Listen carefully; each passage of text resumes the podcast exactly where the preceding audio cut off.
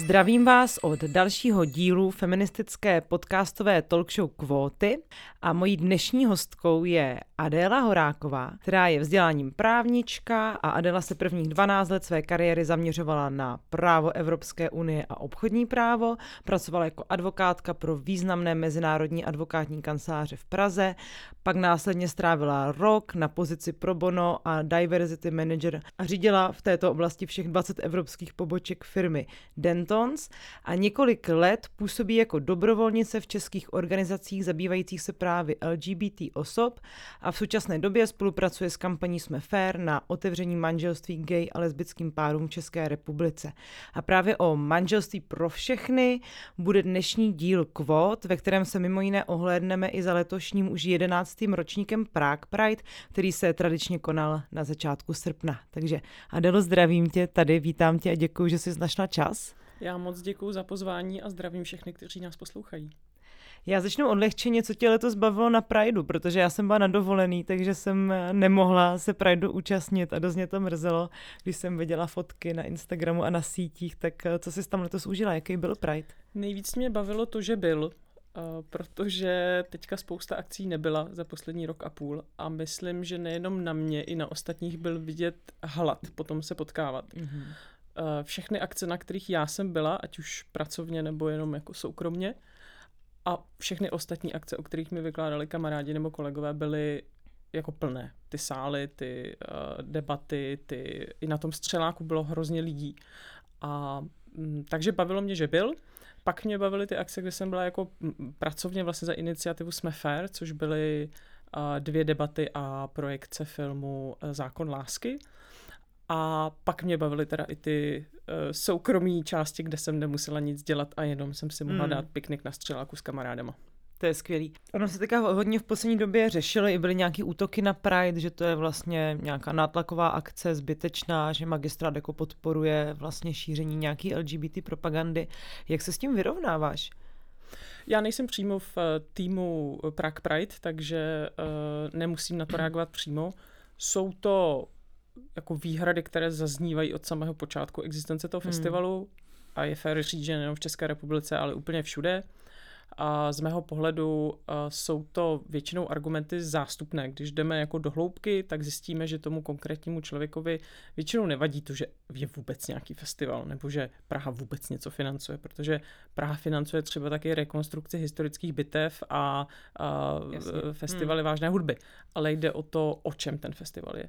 A to těm lidem většinou vadí. Já neshledávám nic závadného na tom, aby hlavní město třeba finančně podpořilo, ale i jinak než finančně, třeba symbolicky, jeden z největších společensko-kulturních festivalů, které tady má. A co se týče té otázky, proč to vlastně děláme, tak na ní odpovídáme pořád dokola a dokola. Setkávám se s tím, že kdo nechce slyšet, tak neuslyší, ale když to shrnu, tak z mého pohledu pro mě, pro moje kamarády je to hrozně fajn týden. Není to jenom o tom pochodu. Je to týden, kdy se prostě cítíme uvolněně a dobře a zároveň si povídáme o problémech, které nás třeba společně všichni tíží. A takže je to hrozně příjemná akce a velká část návštěvníků Prague Pride nejsou LGBT lidé, to jsou prostě jenom naši podporovatelé. On to právě ten nejčastější argument vždycky je, že ať se to necpe do toho veřejného prostoru, tady ta jako prožívání nějaký intimity nebo sexuality, což mě vždycky přijde směšný, protože těch heteronormativních projevů kolem nás je takové množství prostě úplně všude, od reklamy přes prostě umění, všechno, komerční akce. Podívej se na jakýkoliv starý barák v Praze, na Letné i tady v Hybernské, kde stojí jako neoděné ženy prostě vytesané do baráků, tak a to oslavujeme. V časopisech všude prostě páry, slavný celebrity, takže vlastně mě to vždycky přijde ten argument jako strašně takovej jako zbytečnej, nehledě na to, že vůbec nechápu, proč by se nějaký jako partnerský život jakýkoliv měl odehrávat jenom za dveřma domácnosti, to přece je úplně normální, že to tak není. Mě by vlastně zajímalo, ty jsi tady dotkla tématu nebo oblasti Sme fér a taky filmu Báry Chalupové, o kterém bude taky řeč, ale jak ses vlastně k Sme fér ty dostala? A můžeš trošku tu organizaci představit, kdyby náhodou ji někdo neznal, což pochybuju, ale radši to uděláme. Stane se. Sme fér je iniciativa, kterou spolu nese 6 organizací působících v České republice. a její hlavní myšlenkou, to proč to děláme, je ta myšlenka, myslíme si, že by do manželství měly mít možnost vstupovat i páry stejného pohlaví. A protože mají právo na stejnou důstojnost, máme právo, já jsem součástí LGBT komunity, takže máme právo na stejnou důstojnost našich vztahů. Ne každý chce vstoupit do manželství a to je naprosto v pořádku, ale tu možnost by měl mít každý. A zároveň to poskytuje velkou právní jistotu a stabilitu v té rodině, zejména pokud tam jsou děti. Takže to je ta myšlenka iniciativy Sme fér. A jak jsem se k tomu dostala? A šlo to postupně, a nejdřív malými krůčky a pak najednou to vzalo docela sešup. Jo. A moje poslední firma, kterou ty si zmiňovala, advokátní, ve které jsem byla, Dento, tak ta shodou okolností sídlí nedaleko od tady toho kampusu, přímo přes ulici v Celnici, v krásných nových kancelářích, dostalo to i nějakou cenu. A jsou nádherné a když jsem odtamtud odcházela, a naposledy, někdy před těmi jako 3 lety, tak jsem asi netušila, kam daleko se vlastně v té iniciativě dostaneme jako celek a dostanu jako já. Začalo to tím, že jsem v roce 2014 usoudila, že chci nějak přispět k tomu, aby se situace LGBT lidí zlepšovala. A že bude nejlepší, když se podívám, jaké organizace už to teďka dělají a přijdu tam a řeknu, hele, já jsem advokátka, nepotřebujete pomoc s nějakýma smlouvama. Moje idea byla, že tak jednou za měsíc zreviduju nebo napíšu nějakou nájemní smlouvu nebo tak. Říkala jsem si a i svému okolí jsem říkala, hele, já nejsem ten typ, který by někde chodil s nějakýma transparentama. A takže jsem přišla na Pride a teď jsem vůbec, tam jsem si myslela, tam se totiž prezentují ty organizace a teď jsem vlastně vůbec nevěděla, byť už jsem na Prideu byla, ale nevěděla jsem, jak mám najít ty organizace nebo jak se jako mám s někým skontaktovat. A jeden z prvních lidí, který jsem tam potkala takhle v davu, byl můj klient, jakoby z té advokace. On zastupoval jednu velkou korporaci a tím toho zdravím, jestli nás poslouchá. A tak jsem ho potkala a říkám mu, hele, já tady potřebuji najít nějakou LGBT organizaci. A on, byť z velkého korporátu, tak vlastně je podporoval některé i jako osobně. Tak mi říká, pojď, já tě provedu. A šli jsme takhle stánek po stánku. Aha. Vím, že jsme byli u Injusticie, i u Prague Pride a já jsem, protože jsem advokátka a právnička, tak jsem hledala něco, kde to jako využiju. No a pak jsme přišli ke stánku Proudu, kde tehdy stál jeho zakladatel Zdeněk Sloboda a ten po mně hnedka čapnul a říkal, jo, to potřebujeme. No a tak tam jsem dobrovolničila nějakou dobu, to byly 2 roky, myslím, a pak přišla SMS-ka, jestli by si Proud nechtěl přijít popovídat s ostatníma organizacema o myšlence manželství pro všechny a jejím prosazování v České republice. Já jsem z toho byla nadšená, protože už jsem několik jako týdnů, možná měsíců tu myšlenku taky nosila v hlavě. Proč u nás to zatím není? A tam jsme se potkali a tam to začalo.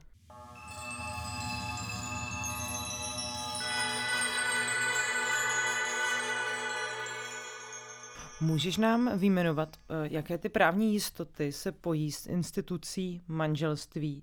Zároveň mně přijde hrozně vtipný, že je proti tomu ze strany těch konzervativců taková vlna nevole, protože co je víc konzervativního, než se vdávat a ženit. A myslím si, že je ideální, když LGBT komunita zachrání institut manželství. Já si myslím, že Sme fér makes marriage sexy again. Jako. Sexy again, přesně tak. Ale co jsou teda ty hlavní rozdíly mezi tím mít to registrované partnerství, které vlastně v České republice už nějakou dobu máme, a mezi tím mít to manželství?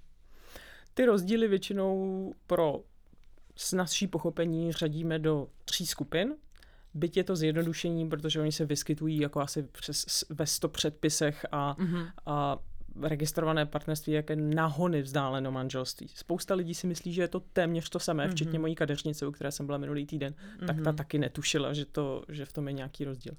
Tak a ty 3 kategorie, ta první je vlastně otázka té důstojnosti. Už jenom to, že tu máme 2 instituty. Byť by registrované partnerství mělo třeba všechna ta takzvaně práva, ale neměli bychom stále to právo vstupovat do manželství. Důstojnost je hrozně důležitá v životě. Já jsem člověk jako kdokoliv jiný, žiju v téhle zemi a platím daně jako kdokoliv jiný. V ústavě máme napsáno, že všichni jsme si rovni a máme mít stejnou důstojnost, ale já ji nemám. Můj vztah nemá tak jakoby silné vlastně veřejné ohodnocení, pokud to bude pořád vztah v jiné kategorii, respektive institut v jiné kategorii. My tomu občas říkáme, že to je takzvané polomanželství. Takový ten návrh, rozšiřte registrované partnerství, ale neříkejte tomu manželství.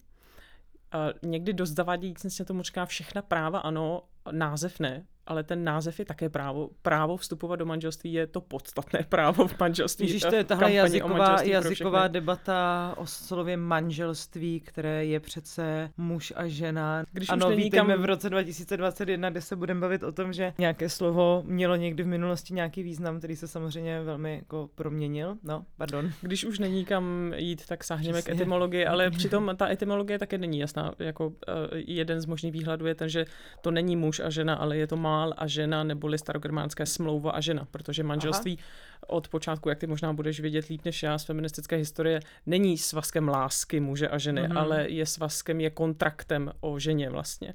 Čili tady ten etymologický výklad dává mnohem větší smysl.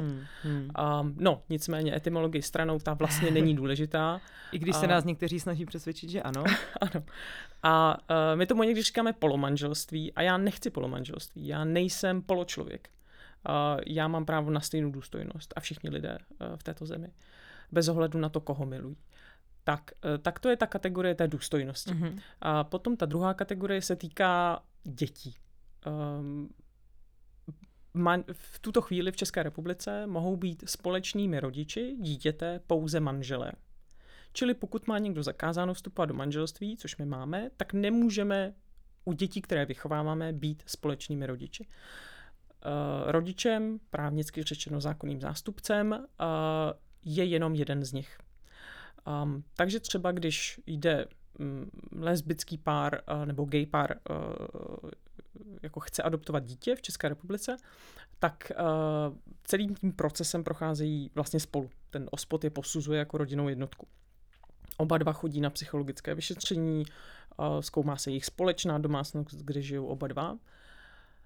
Ale rozdíl je v tom, že na konci, na tom papíře, a oni ten proces třeba ještě doplním, absolvují s různopohlavními páry, které jsou nejčastěji heterosexuální.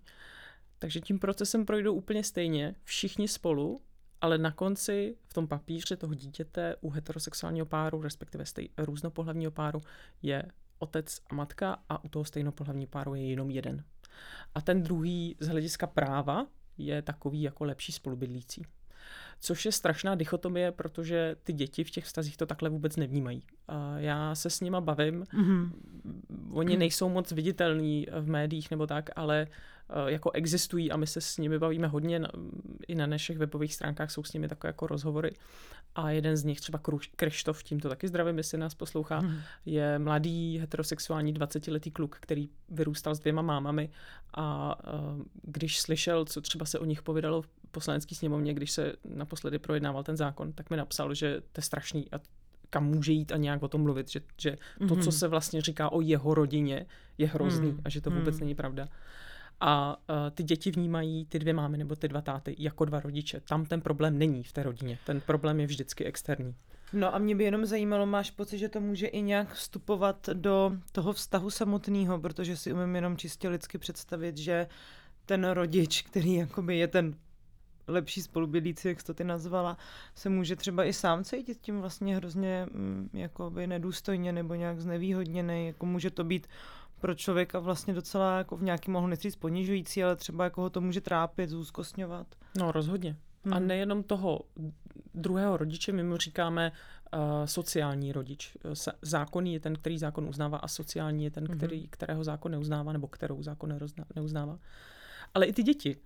My se neustále v té debatě narážíme na argument, co to dítě, co mu řeknou ostatní děti ve školce, když by tam přišlo a řeklo, že má 2 maminky nebo 2 tatínky. No ale tím, že my to dítě takhle vylučujeme do té samostatné kategorie a nutíme jeho rodiče vlastně zůstávat v nějaké samostatné kategorii, no tak tenhle ten cyklus zakládáme. A i pro ty děti je to samozřejmě, oni jako pochopí brzo, že zákony, společnost, taky jejich rodičům nestaví pěkně. Znova teda říkám, že ten problém není, respektive ty problémy, které duhové rodiny mají, jsou úplně stejné jako jiné rodiny, jo? Nebudu tvrdit, že jsou nějakým způsobem lepší a že se prostě tam ty lidi jako nehádají nebo že nejsou jako někdy nestabilní, to ne, ale máme stejné problémy a potíže jako jiné rodiny, ale vedle toho máme ještě extra tady ten problém, ten problém navíc, který spočívá v tom, že když se zejména když nastane nějaká krizová situace. Když tomu dítěti něco je a musíš ho odvízt do nemocnice, tak jenom zákonný zástupce nebo někdo, koho on jako nějak jako pověří, má třeba právo na to přijímat informace o zdravotním stavu, dělat rozhodnutí ohledně léčebného postupu, být s tím dítětem v průběhu hospitalizace. A jsou krizové situace, já sama jsem je jako zažila ve svém okolí, kamarádka prostě se svojí partnerkou vychovávala malého kluka a on si zjistil, že má cukrovku a jeli s ním do nemocnice a jako než vlastně došlo k tomu, aby ta zákonem uznávaná matka jako dojela, tak tam s ní musela ta druhá. A to je velmi stresující okamžik, kdy ty nevíš, jestli budeš moct tomu dítěti pomoct tak, jak by si mohl. A je to až absurdně zbytečný. My tady máme rodinu, která funguje, ti lidi se mají rádi a potřebují pomoc toho státu, respektive oni chtějí akorát, aby jim ten stát neházal klacky pod nohy. A z úplně jako iracionálních vlastně důvodů, které já můžu chápat, jako lidé chováme se iracionálně, ale ta absurdita té situace jako do nebe jako volající. Když se ten pár rozchází, tak v běžném životě se manželé rozejdou a teď začne nějaké řízení o vyřízení vztahu k nezletilým dětem, peníze, vydání se a tak dál. Tak tady to vlastně vůbec neexistuje. Tady ta záchranná síť toho státu, který říká, OK, vy dospělí se chcete rozvíst, ale počkejte, jsou tam malí děti, takže teď to musíme s chladnou hlavou jakoby za přispění toho soudu probrat. Tak tohle to tady neexistuje. Takže znova... Takže je tam nějaký automatický předpoklad, že to dítě jde vlastně za tím jakože uznávaným zákonným zástupcem. Jistě, ono nemá jinou jakoby volbu. A viděla jsem ve svém okolí případy, kdy spolu třeba lesbické páry vychovávaly děti, třeba 7 let, a jedna byla biologickou matkou jednoho a druhá byla biologickou matkou druhého. A teď se rozešli a ze dne na den vlastně ta, která nevlastnila ten byt, nebo respektive tam neměla ten nájem, protože mezi registrovanými partnery nevzniká společný nájem bytu, tak ztratila bydlení ze dne na den. A počkej, zároveň jak nevzniká, vidíš, já jsem taky úplně nevzniká mezi manželi. Takže vy můžete si třeba, jako když tu smlouvu podepíšete oba dva, tak jako ano, ale když mezi manželi, i když ji nepodepíšete oba dva, tak vzniká automaticky ze zákona společný nájem. A tady to takhle není. Takže ona prostě ztratila bydlení. Zároveň tě vlastně ztratíš polovinu toho příjmu. Jo. Zejména matky, které jsou jako na mateřské a jsou závislé vlastně na tom příjmu toho druhého, nebo té druhé, která chodí do práce, tak když se rozejdou, tak ty si vlastně jako ta matka si jako najednou úplně brutálně vystavená jako chudobě, protože ta druhá odejde, jako samozřejmě v ideální situaci se domluví a já doufám a věřím tomu, že se jako domluví rozumně, ale zákon je tu právě od toho, aby poskytoval tu jistotu těm dětem a chránili před nějakými prostě jako vyhrocenými situacemi mezi těmi dospělými. No. Stejná krize nastane třeba, když ten zákonný rodič zemře, tak není vůbec automatické, že to dítě jde a respektive zůstane v té rodině s tím rodičem, se kterým doteďka žilo. Úplně jako může nastat brutální situace, kdy to dítě 10 let vychovávají prostě 2 mámy, jedna z nich zemře, ta zákonná, a to dítě nemůže zůstat s tou sociální matkou, se kterou vyrůstalo 10 let. A třeba i se svými sourozenci. A nastávají nějaké jako soudy o opatrovnictví a tak dále, a tak dále. A zrovna tady v té situaci, kdy to dítě jako prožívá smrt zákonného rodiče, fakt nechceš řízení o opatrovnictví. A pak jsou i běžné jako dennodenní starosti třeba vyzvedávání dětí ze školek, i když jako my se často setkáváme s tím, že ty školy jsou jako vstřícné, ale už jsem se setkala i s tím, že oni prostě potřebují, když tam přijde ta sociální matka, tak oni jako se trošku zdráhají, protože prostě ji tam nemají nikde jako rodiče napsaného.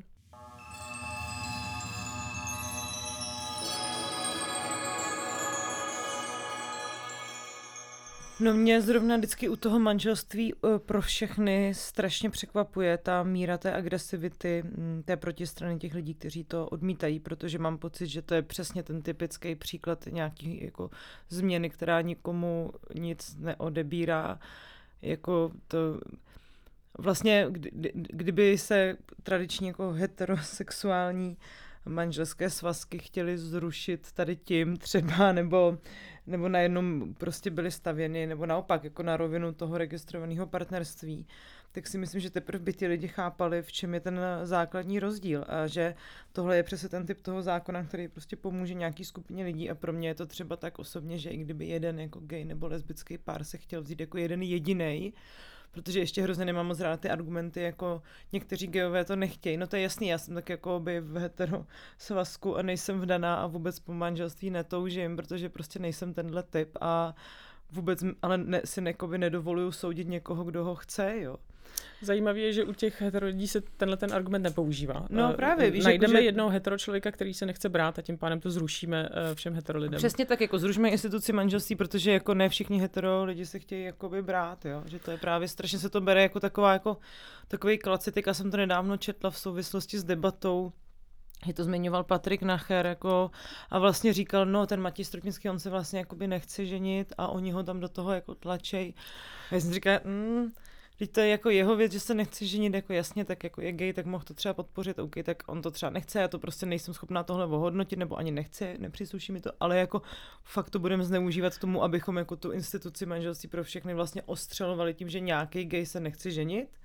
Jako, já jsem taky četla ten post Patrika Nachera a jeho postelze musíš velmi často jako ověřovat, jo, že mě už se několikrát stalo, že to, co tam bylo, neodpovídalo jako realitě. A on tam čas zapomněl napsat, že Matěj Stropnický řekl, že to podpoří, stejně jako celý klub sociální demokracie, takže on pro ten zákon ruku zvedne, ale pro něj osobně to třeba není důležité. Ano, ale to protože on se jako, on má tu prostě svoji gay identifikaci na jiný úrovni nebo na jiném místě v tom svém životě, než nikdo jiný, jo. Tak vidíš, to ale, jsem přesně nevěděla a je to jakoby dobrý, že to říkáš. No? Jo, ale jakoby Patrik Nacher je ten, který zejména prosazuje tu myšlenku toho polomanželství a on velmi často právě vždycky přijde s tím, že má spoustu kamarádů, kteří mu píšou, že jim to stačí. Ono to není ani o tom, že se nikdy nechtějí s nikým brát, ani registrovat, ale že by jim to stačilo. A mě v tu chvíli jako napadají vždycky jako několik otázek a jedna z nich je, jestli když by před tady ty lidi, který teda já jsem nikdy neviděla, on o nich vždycky jenom mluví, ale já mu věřím, že určitě existují, toho nepodebírám z toho, že nejsou. Jako jsem já, která nemá ráda manželství, taky existují. Tak jestli když by si před tady ty lidi jako jestli to není jenom vlastně krutá volba, do které my je ženeme. My je vlastně stavíme ke zdi a říkáme, teď jsem to nechtěla také dramaticky, jako postavíme je před volbu, buď budeš trvat na svojí rovnoprávnosti, anebo nebudeš mít nic. To je v podstatě ta volba, kterou Patrik Nacher prezentuje. On jako často mluví o tom, že když se na něj hodně tlačí, tak nebude jako, tak už bude jako proti tomu a tak dál. Ale jestli... já hlavně ani nechápu, víš, jako, že co je těm politikům a političkám do toho, jakoby... Vždyť to je nějaká jako fakt věc, která je hodně podle mě soukromá a intimní a z jaký oni pozice si dovolujou vlastně jako paternalisticky říkat, jak to bude a nebude, jo? Že tohle to nechápu, že jako celá ta bitva kolem toho mi přijde tak přehnaně agresivní a vlastně strašně paternalistická a úplně jenom způsob, jakým je vedena, ukazuje, jak ze strany některých jako heterosexuálních poslanců je ta LGBT komunita jako vnímaná a jak jako oni sami vnímají tu politiku, jako nějaký nástroj toho paternalistického dohledu, netlačte na nás, nebo my vám to vůbec nedovolíme. Jo? Tady ten a tohle je přístup, postoj, který je jako naprosto jako neslučitelný s vykonáváním nějaký veřejný funkce, podle mě. Ano, to jsem slyšela několikrát. Když se na mě moc tlačí, tak já se seknu. A to, když jsem slyšela... Ale jako my se jako nebavíme o žádným, víš, jako... konci uhlí nebo nějakých tématech, které prostě jsou nějak procesní, znamená fakt o něčem jako hodně soukromým a jednoznačným a najednou se tady do toho vstupuje nějaká jako uraženost a ješitnost prostě aktérů, kteří jsou zrovna teď náhodou v politice. Prostě, no. Já myslím, že ten důvod, proč to takhle občas je už ten samotný přístup k tomu, že pro mě je otázka rovnoprávnosti povinnost státu. Já to vnímám jako na něco, na co mám nárok. Já mám nárok na to, aby tento stát se mnou zacházel rovnoprávně. Ale z pohledu jiných lidí, kteří třeba jsou proti manželství pro všechny, je to spíš taková benevolence. Když bude čas, budeme mít náladu a vy na nás nebudete moc tlačit, tak se třeba uvolíme a dáme vám to. A pak buďte rádi za to, že jsme vám jakoby vyhověli. A byť já vnímám důležitost nějaké společenské debaty, že ty věci prostě bohužel, teda z našeho pohledu, jako trvají a že je třeba se vyrovnat s tím, že v tom veřejném prostoru v parlamentu existují lidé, kteří jsou proti, tak ty lidi někdy šokuje, že já vlastně neměním názor, že jsem před 4 lety přišla a řekla jsem dobrý den, my bychom chtěli manželství pro všechny a oni řeknou ne, to se nám nelíbí, my vám maximálně jako rozšíříme registrované partnerství a pak když já na toto řeknu ano, děkuji za částečnou shodu, ale já přeci jenom jsem si to jako promyslela a vím, proč to manželství pro všechny chci a to stále trvá. Tak to oni vlastně vnímají občas jako agresivně. Oni říkají, vy jste ty agresivní aktivisti a já se jich ptám, aby mi dali nějaký jako příklad.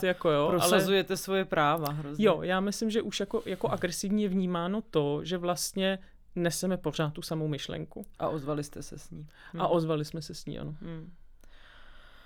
Kde vlastně v Evropě funguje tenhle institut manželství pro všechny a ještě mi řekni, jestli to tam úplně rozleptalo tu tradiční rodinu. To mě hrozně zajímá, jestli opravdu s tím skončila ta tradiční rodina a nastal zánik civilizace a už se vlastně berou, jak říkal, kdo to byl, Pavel Bělobrádek, že si někdo bude chtít vzít takhle kamaráda třeba prostě jako heterosexuálové. Lustr třeba. No ale ne, že on měl takový to, že se můžou brát ti heterosexuálové jako spolu. Jo.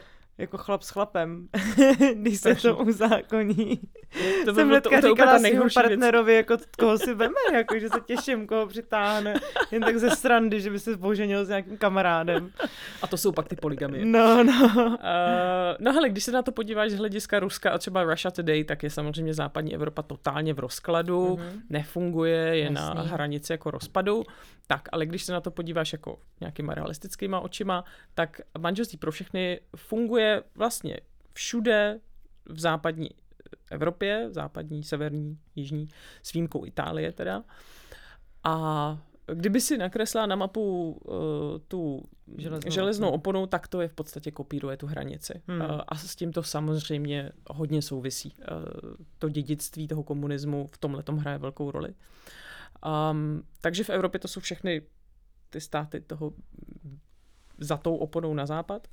A já jsem koukala na statistiky průzkumy veřejného mínění předtím a potom. A ve všech těch zemích, které jsem měla k dispozici, což bylo minimálně Francie, Německo, nějaká Skandinávie, Británie, ve všech těch zemích bez výjimky stoupá podpora manželství pro všechny i po tom, co je přijato, a v některých stoupá dokonce velmi jako radikálně. Třeba ve Francii, když ten zákon přijímali, to bylo v roce 2013, tak podpora veřejnosti byla nějakých 55%, což je ještě méně než u nás třeba. Jo. A byly tam masivní protesty organizované tou jaksi vlastně jako katolická veřejnost, katolická církev taky hodně zatím stála. A ta vláda se jakoby nezalekla a stála si za svým a to manželství pro všechny přijala. 5 let poté byla ta podpora kolem 75%. O 20% to narostlo během takové velmi krátké doby. Což ukazuje jediné a to je to, že to nějak tu trakaře nepadají z nebe a je to jenom o strachu udělat ten krok, který většinou často někdo prostě uměle vytváří. Ale jakmile ten krok uděláme, tak se nic nestane. Já mám občas taky pokušení jít do té sněmovny a říct, tak helejte, tak co kdybychom to zkusili na 20 let? Přijmeme to manželství pro všechny a jestli se stanou všechny ty hrozný věci, které vy říkáte, že se stanou, tak to zase můžeme zrušit. A uvidíme. Ale oni se samozřejmě nikdy nestanou.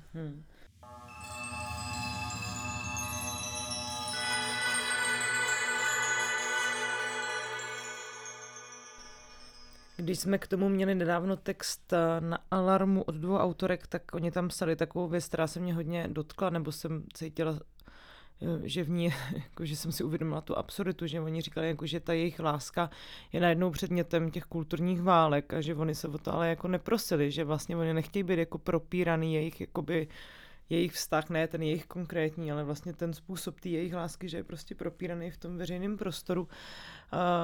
A bylo to takový, jakoby jejich, jakože jejich taková zpověď v tom textu, jak je to pro ně náročný neustále o sobě něco poslouchat a že oni jsou tím beranidlem těch dvou jako kulturních střetů, které vlastně strany v České republice dneska podporují manželství pro všechny. Když máme před volbama, tak jako od koho se tohle dá čekat? Manželství pro všechny je v politických programech čtyř stran v tuhletu chvíli.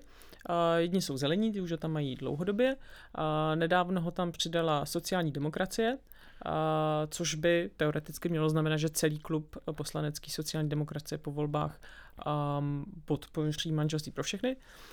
Potom to má ve svém samostatném politickém programu Pirátská strana a zároveň to je v koaličním programu Pirátské strany a Starostů.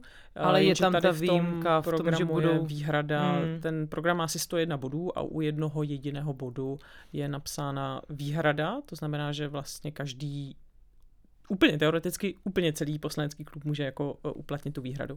V praxi si myslím, že to tak nebude. Jsme jako ujišťováni o tom, že těch lidí jako nebude tolik. My stále nevíme, kteří to jsou. Já bych třeba jako uvítala, aby starostové nezávislí zveřejnili vlastně u těch svých kandidátů, jestli tu výhradu teda hodlají uplatnit nebo ne. Myslím si, že to třeba bude důležitý hlediska kroužkování. Vlastně člověk by asi chtěl trošku... Takže aby se hájili pak jeho práva. No. Jo, chápu. My ohledně tady toho děláme předvolební průzkum a budeme v září zveřejňovat jako jeho výsledky na stránkách www.smefer.cz, tak tam bude jak hodnocení těch stran, jak pro nás LGBT lidi ty strany jako pracovaly v minulých 4 letech, co od nich můžeme očekávat do budoucna, třeba na základě jejich programů a zároveň u některých těch kandidátů na čelních příčkách jako lidem dáme vědět, co si myslí, jestli to manželství podporují nebo ne, nebo jak to s nimi je, což pro hodně lidí hraje roli prostě. A jak je to u koalice Spolu, protože ona má vlastně jenom tu předvolební spolupráci, oni nejsou koalice s povolebním vlastně koaličním spolupráci nějakým jako jasně danou, na rozdíl právě od Pirátů a STANu. Je to třeba tak, že já nevím, u TOP 09 nebo u ODS by tam ta podpora byla, ale samozřejmě ta koalice to teďka nemůže dát dohromady, protože je tam KDU-ČSL, která samozřejmě nepodpoří takový institut nikdy. Určitě jsou lidé, kdybych to měla si řadit, tak ze Spolu asi jako nejvíc lidí podporujících manželství pro všechny by bylo v TOP 09.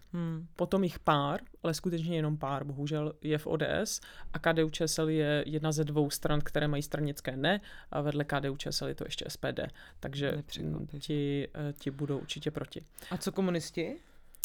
Komunisti, to je taková zajímavá otázka, když se o tom bavím s někým, kdo zná třeba komunistické strany v západní Evropě, tak tím vždycky říkají, no tak ty komunisti, že jestli máte v parlamentu, tak ty to určitě tam nesou a vedou a bojujou za to. Jako si lidi představují, že to je ta německá Die Linke nebo něco. Ano, aha, to je přeci ta sociální spravedlnost, ta rovnost a tohle. Říkám, no tak to tady takhle úplně nefunguje. Takže komunistická strana je vlastně velice sociálně konzervativní v tom současném složení ve sněmovně a z toho, teď já nechci plácat, kolik tam mají přesně těch poslanců, a něco kolem 15 tuším poslanců a poslankyň, tak to jsou jako jednotky hlasů. My už jsme tady párkrát naťukli nový film režisérky Barbory Chalupové Zákon lásky, na který tady můžeme udělat takovou malou upoutávku, protože ten film nedávno vstoupil právě do kin a pojednává o snaze prosadit ten zákon manželství pro všechny. Tak jak ten film ty vnímáš? No, tak za A je strašně divný vidět se brečet na plátně v kině. To je opravdu zvláštní pocit. Speciálně pro někoho, kdo před 7 lety říkal, že nikam nebude chodit s banerem a najednou na něj 200 lidí kouká v kyně, jak tam pláče. Ale to je takový jako spíš humor. No, já si myslím, že to je vynikající nástroj, jak zdokumentovat tu diskuzi, která se kolem toho vede. Uvedu rovnou, že my nejsme, Sme fér není vůbec jako producenty, my jsme jenom jedni z protagonistů, ten štáb, to jsou prostě jako jejich práce. A vystupuje tam i Aliance pro rodinu, oni jako dokumentují celou tu debatu a je to o té myšlence toho manželství pro všechny. A v tom si myslím, že je to super, že tam lidi uvidějí věci, které normálně nevidíš v médiích, nevidíš je normálně ani na sociálních sítích, protože ty kamery se dostanou tam, kde normálně lidi nejsou, nebo nejsou tam novináři. A jsou tam momenty, které s tebou opravdu jako zahejbou.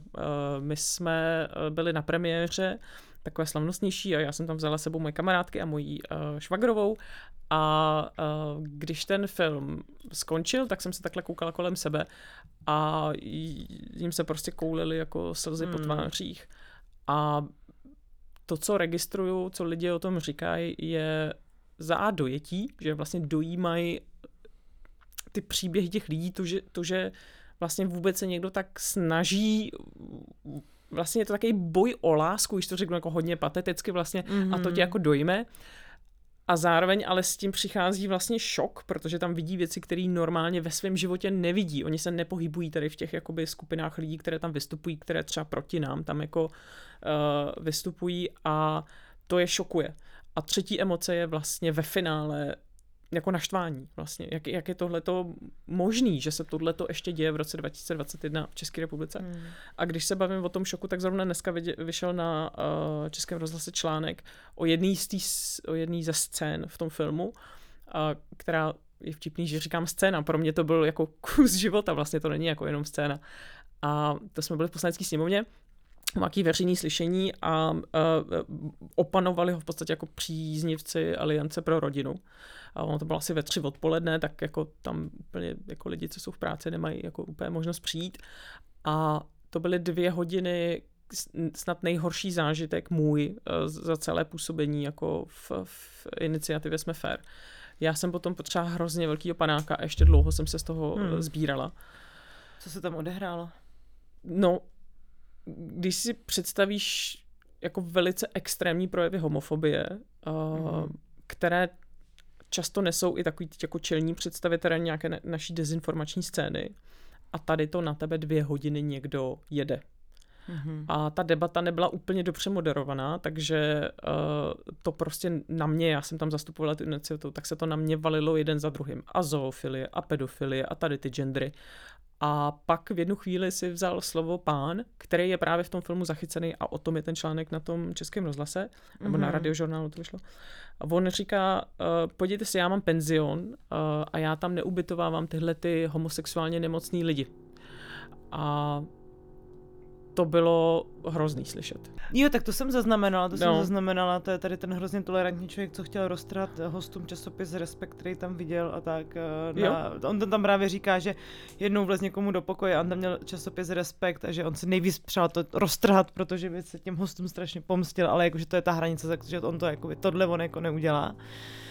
No, jako to, co jsem slyšela na tom veřejném slyšení a teď ještě, co říkala v tom článku, tak to jsou šokující věci, jako jo, to, že vyléčil nějakou lesbu, já snad ani nechci vědět, co to znamená, jako jo. A to jeho chování mimo toho, že je zjevně jako diskriminační podle našeho práva, tak je prostě jako nelidský. A tady ty lidi existujou a spousta těch lidí, kteří na ten film jdou, na ten zákon lásky, tak to vůbec nevědí, že tady ty vrstvy společnosti jako existují, jak se projevují. No a my jsme bohužel s nima takhle museli 2 hodiny, bo jsme jim tam byli jako předhození, když to tak trošku jako řekli, šli jsme tam dobrovolně, to samozřejmě, protože my se jako zapojíme do těch debat, ale byl to hrozně smutnej a stresující zážitek. A teď já jsem na to jako zvyklá, jo? Myslím si, že jsem je docela jako odolná. Ale vem si, že v tom filmu to někdo uvidí, nebo si přečte ten článek. A je to dobře, že to uvidí a že si to přečte, ale a pak tady máš politiky, který o nás mluví jako o deviantech a i jako strašný, když to srovnání jakoby s tou zoofilií je prostě neuvěřitelný, nebo pedofilí, jakože to je fakt. No, protože oni tím chtějí říct, že to je vlastně něco jako nestandardního a něco abnormálního a něco škodlivého. A teď k tomu hledají různý jakoby ty příměry. Ale i u lidí, kteří nepoužívají takhle šokující příměry, tak už jenom to, že v té debatě používáš slovo chránit. Ty něco chráníš, jako stát, symbol, tradiční rodinu, děti a tak dál, tak tím pádem říkáš, že tam je nějaké nebezpečí, vůči kterému ty lidi musíš chránit. No a ty se o sobě dozvídáš z rádia, buď o sobě, nebo o svojí dceři, nebo o svém kamarádovi, že to je nějaký nebezpečí. Takže i tady ty v našem překrouceném jako pojetí světa mírné jsou vlastně hrozně devastující na psychiku lidí. A zejména teda mladých LGBT lidí, kteří se teprve jako hledají a proto jsou já myslím, že to je 3x nebo 5x zvýšené riziko sebevražd LGBT lidí. Takže jako každý, kdo té veřejné debaty jako vstupuje, bez ohledu, jaký názor má, tak si myslím, že by měl jako vážit slova, protože to má přímý dopad na životy a zdraví lidí.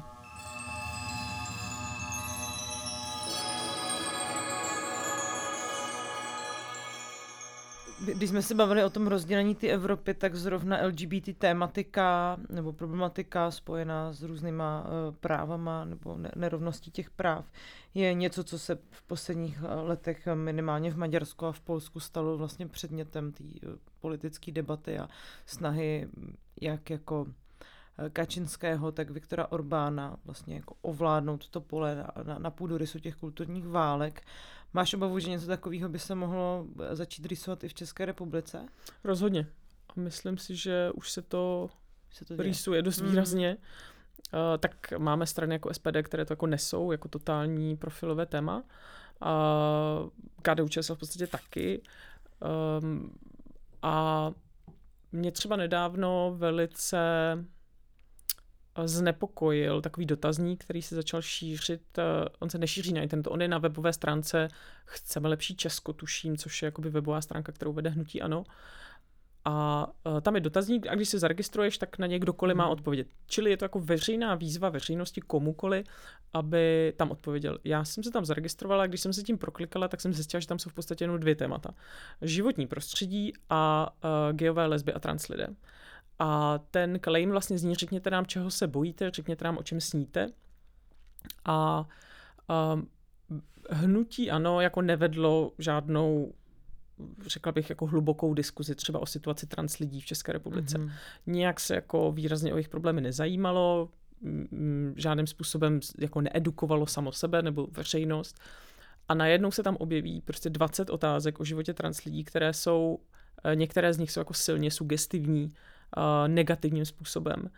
A pro mě je jako fajn, když politické strany chtějí vidět, co si lidé myslí samozřejmě, ale dělat to takhle jako zčista jasná, po tom, co to téma vůbec jako tě nezajímá, neřešíš a zcela přiznaně a až jako hrdě o něm tvoji poslanci nic nevědí, což je třeba jak případ Patrika Nachera, jehož jako až jako obsedantně se opakující posty o tom, když někde se něco stane a týká se to trans lidí a jemu to přijde šokující, tak to dá na ty sítě s nějakým právě takovým komentářem jako právě jako skandalizujícím a někdy jako vlastně i nesprávným, jo. Jednou prostě tam, já na to radši moc nekoukám, ale něco jsem tam viděla vlastně, za A to čerpal z Russia Today, který to už to jako samo zkomililo a za B se ukázalo, že on vlastně neporozuměl té angličtině, která v tom článku byla a teď tam šířil nějaké prostě o tom, že se něco zakázalo, ale ono se nic nezakázalo, ono se akorát řeklo, že u těch trans lidí je možné používat jiný termín, což jako obrovský jakoby rozdíl. No a tady v té situaci vlastně přijde politická strana s takovým jako dotazníkem, ala jako mají trans lidé právo vyžadovat, aby jsme jako oslovovali tím rodem, kterým se cítí být. Tak to jako proč se na to ptáte? Jako to snad samozřejmě, že ano. Nebo chcete říct, že bychom měli nutit trans lidi do toho, aby se nechali, aby jsme jako oslovovali rodem, kterým se necítí být. A tam takových otázek bylo víc. Některé byly tak jako neutrální, jakože co si myslíte třeba o manželství pro všechny, nebo neutrální, ale jiné byly takové víc jako sugestivní. Mm-hmm. A to ve mně vyvolává obavy. Ty jsi ale přitom říkala, že podpora pro manželství pro všechny v České republice je vyšší, než třeba byla v té Francii ve chvíli, kdy se to rozhodli zavést. Tak jak to teďka vlastně je? V podstatě pořád stejně. Podle různých průzkumů z různých agentur se ta podpora v průměru pohybuje někde kolem 65%, což je z mého pohledu jako dost vysoké číslo na to, abychom udělali ten krok a ten zákon přijali, protože zároveň víme, že ta podpora bude růst potom. Adelo, tak já ti moc krát děkuju. Bylo to teda místy trochu depresivní, hrozně mě to mrzí, co vlastně musíte zažívat. Často si tu otázku kladu, proč se zrovna LGBT komunita stává tím terčem těch kulturních válek. Jakože je to pro mě hrozně... To je to samé jako postavení žen, protože homofobie je sexismus, to je úplně ten samý základ. A vidíš, jak přitom se říká, že česká společnost vůbec není homofobní. Říká se to. A co si myslíš ty? Myslím si, že velká část není, ale velká část také je a my si jako společnost musíme říct, jestli chceme žít ve společnosti, která je svobodná a taková mírumilovná, anebo jestli chceme žít ve společnosti, která lidi rozděluje, odděluje a napadá. Říká Adela Horáková, právnička a aktivistka z iniciativy Sme fér. Dnešní kvóty byly o manželství pro všechny, byly o LGBT komunitě, trochu jsme zmínili i Prague Pride a nový film Báry Chalupové Zákon lásky, na který si určitě zajděte do kina. Já sama se na něj teprve chystám a už se moc těším. Adelo, já ti ještě jednou moc krát děkuju. Já moc děkuju za pozvání. Vám ostatním děkuju, že posloucháte naše Alarmní podcasty, poslouchejte je dál, poslouchejte Bulvár, poslouchejte Kolaps, Outsider a taky Redneck, vrátil se i Pop, pravidelně jednou měsíčně bude vycházet a já se s váma loučím a těším se zase někdy naslyšenou.